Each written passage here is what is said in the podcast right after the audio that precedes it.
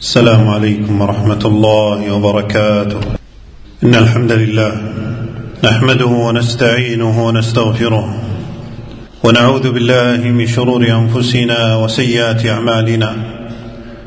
من يهده الله فلا مضل له ومن يضلل فلا هادي له. وأشهد أن لا إله إلا الله وحده لا شريك له.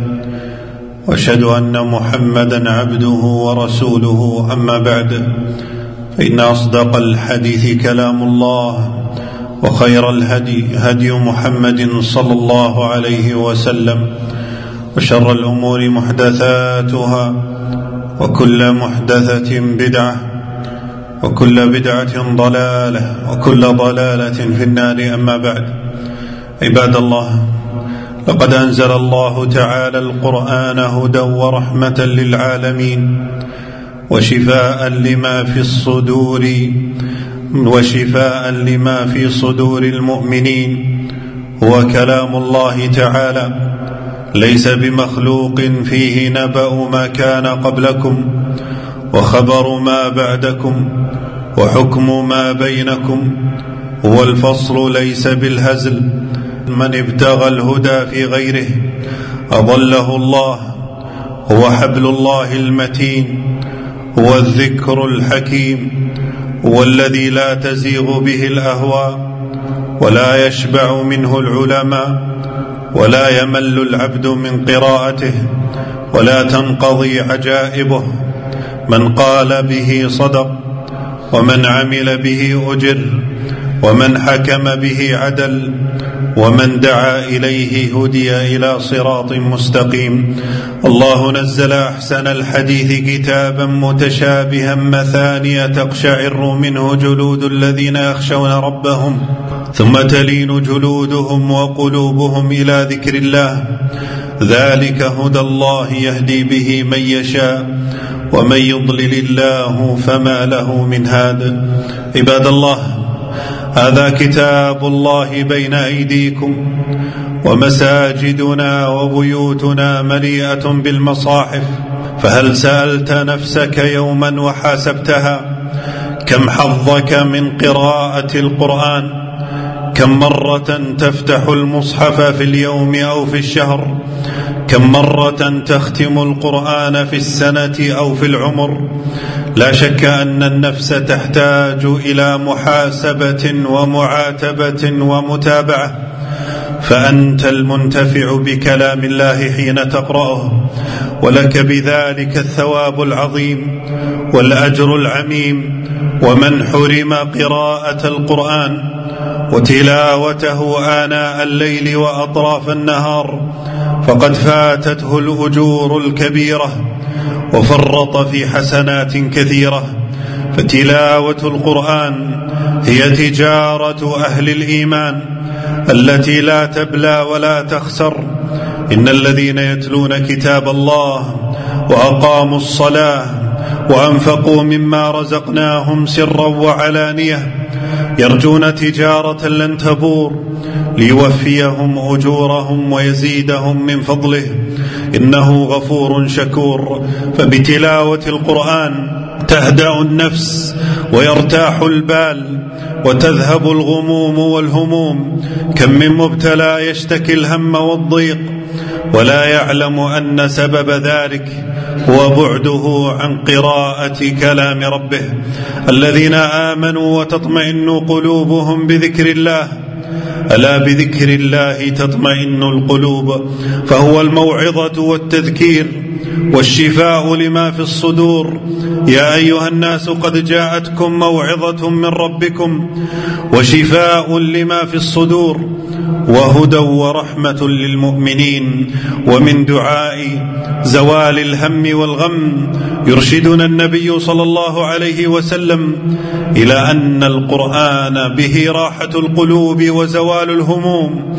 فعن ابن مسعود رضي الله عنه أن رسول الله صلى الله عليه وسلم قال ما أصاب أحدا قط هم ولا حزن فقال اللهم إني عبدك وابن عبدك وابن أمتك ناصيتي بيدك ماض في حكمك عدل في قضاؤك أسألك بكل اسم هو لك سميت به نفسك أو علمته أحدا من خلقك أو أنزلته في كتابك أو استأثرت به في علم الغيب عندك أن تجعل القرآن ربيع قلبي ونور صدري وجلاء حزني وذهاب همي إلا أذهب الله همه وحزنه وأبدله مكانه فرجا. قال فقيل يا رسول الله ألا نتعلمها؟ فقال بلى ينبغي لمن سمعها أن يتعلمها. رواه أحمد. عباد الله أهل القرآن والمتدارسون له في الحلق تتنزل عليهم رحمات الله من أوجه كثيرة. عن أبي هريرة رضي الله عنه قال قال رسول الله صلى الله عليه وسلم وما اجتمع قوم في بيت من بيوت الله يتلون كتاب الله ويتدارسونه بينهم إلا نزلت عليهم السكينة وغشيتهم الرحمة وحفتهم الملائكة وذكرهم الله في من عنده. فما أعظم هذا الفضل وما أجزل هذا العطاء لأهل القرآن فالله يعلي شأنهم ويذكرهم في الملأ الأعلى وكفى بذلك فضلا وفخرا وشرفا. قال تعالى لقد أنزلنا إليكم كتابا فيه ذكركم أفلا تعقلون أي فيه شرفكم وفخركم وارتفاعكم. ومن رفعة أهل القرآن أن جعلهم الله هم أهله وخاصته. فعن أنس رضي الله عنه أن رسول الله صلى الله عليه وسلم قال إن لله أهلين من الناس. قالوا يا رسول الله من هم؟ قال هم أهل القرآن أهل الله وخاصته. وقال صلى الله عليه وسلم إن الله يرفع بهذا الكتاب أقواما ويضع به آخرين. عباد الله لقد شبه النبي صلى الله عليه وسلم قارئ القرآن من أهل الإيمان بالأترجة ففي الصحيحين عن أبي موسى الأشعري رضي الله عنه عن النبي صلى الله عليه وسلم قال مثل المؤمن الذي يقرأ القرآن كالأترجة طعمها طيب وريحها طيب ومن فضل الله تعالى في الآخرة على أهل القرآن أنه يأتي شفيعا لأصحابه الذين اجتهدوا في قراءته وجعلوا من أوقاتهم للقرآن نصيبا ومن كلام الله حظا. ففي صحيح مسلم عن أبي أمامة رضي الله عنه عن النبي صلى الله عليه وسلم قال اقرأوا القرآن فإنه يأتي يوم القيامة شفيعا لأصحابه بل يأتي يجادل ويماحل عن صاحبه حتى يقوده إلى الجنة فعن عبد الله بن مسعود رضي الله عنه قال قال رسول الله صلى الله عليه وسلم القرآن شافع مشفع وماحل مصدق من جعله أمامه قاده إلى الجنة ومن جعله خلفه ساقه إلى النار فإذا دخل العبد الجنة ارتفعت منزلته ودرجته بحسب حفظه وتلاوته للقرآن في الدنيا. فعن عبد الله بن عمرو رضي الله عنهما عن النبي صلى الله عليه وسلم أنه قال يقال لصاحب القرآن اقرأ وارتق ورتل كما كنت ترتل في الدنيا فإن منزلك عند آخر آية تقرأها. رواه أبو داود. فالعبد له بكل حرف حسنة إلى عشر حسنات. والله يضاعف لمن يشاء. فعن ابن مسعود رضي الله عنه قال قال رسول الله صلى الله عليه وسلم من قرأ حرفا من كتاب الله فله به حسنة والحسنة بعشر أمثالها. لا أقول ألف لام ميم حرف ولكن ألف حرف ولام حرف وميم حرف. رواه الترمذي.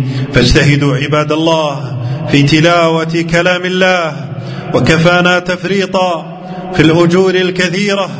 اجعلوا للقرآن وردا ووقتا وحظا فكم أشغلتنا هواتفنا ومجالسنا وأصحابنا عن كلام ربنا. اللهم عنا على ذكرك وشكرك وحسن عبادتك. أقول ما تسمعون وأستغفر الله العظيم لي ولكم من كل ذنب فاستغفروه إنه هو الغفور الرحيم. الحمد لله الصلاة والسلام على رسول الله وعلى آله وصحبه ومن اتبع هداه أما بعد.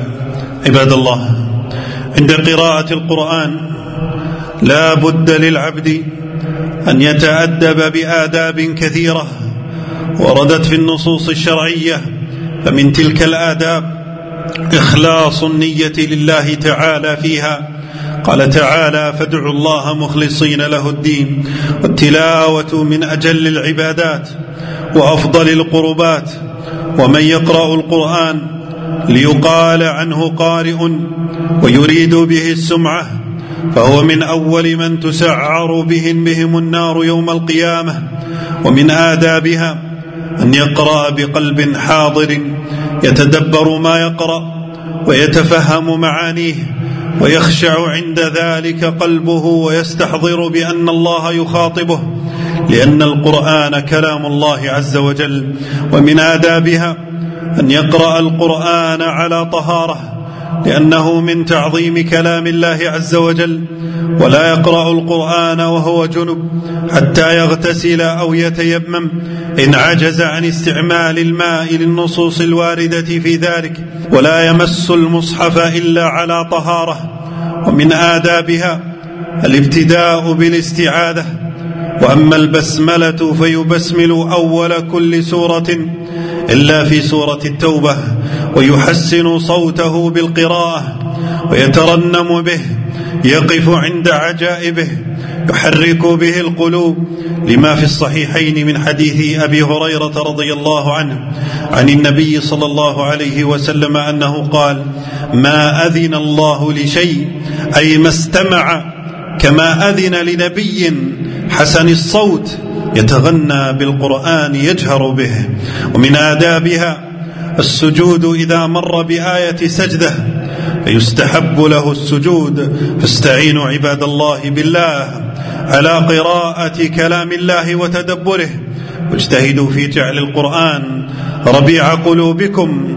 قال أمير المؤمنين عثمان رضي الله تعالى عنه لو أن قلوبنا طهرت ما شبعت من كلام ربنا وإني لأكره أن يأتي علي يوم لا أنظر في المصحف. اللهم اجعلنا من الطائعين وجنبنا دروب الهالكين. اللهم اجعل القرآن ربيع قلوبنا وجلاء همومنا وذهاب أحزاننا. ربنا اغفر لنا ولوالدينا. اللهم اغفر للمؤمنين والمؤمنات والمسلمين والمسلمات الأحياء منهم والأموات. وصلى الله وسلم وبارك على نبينا محمد.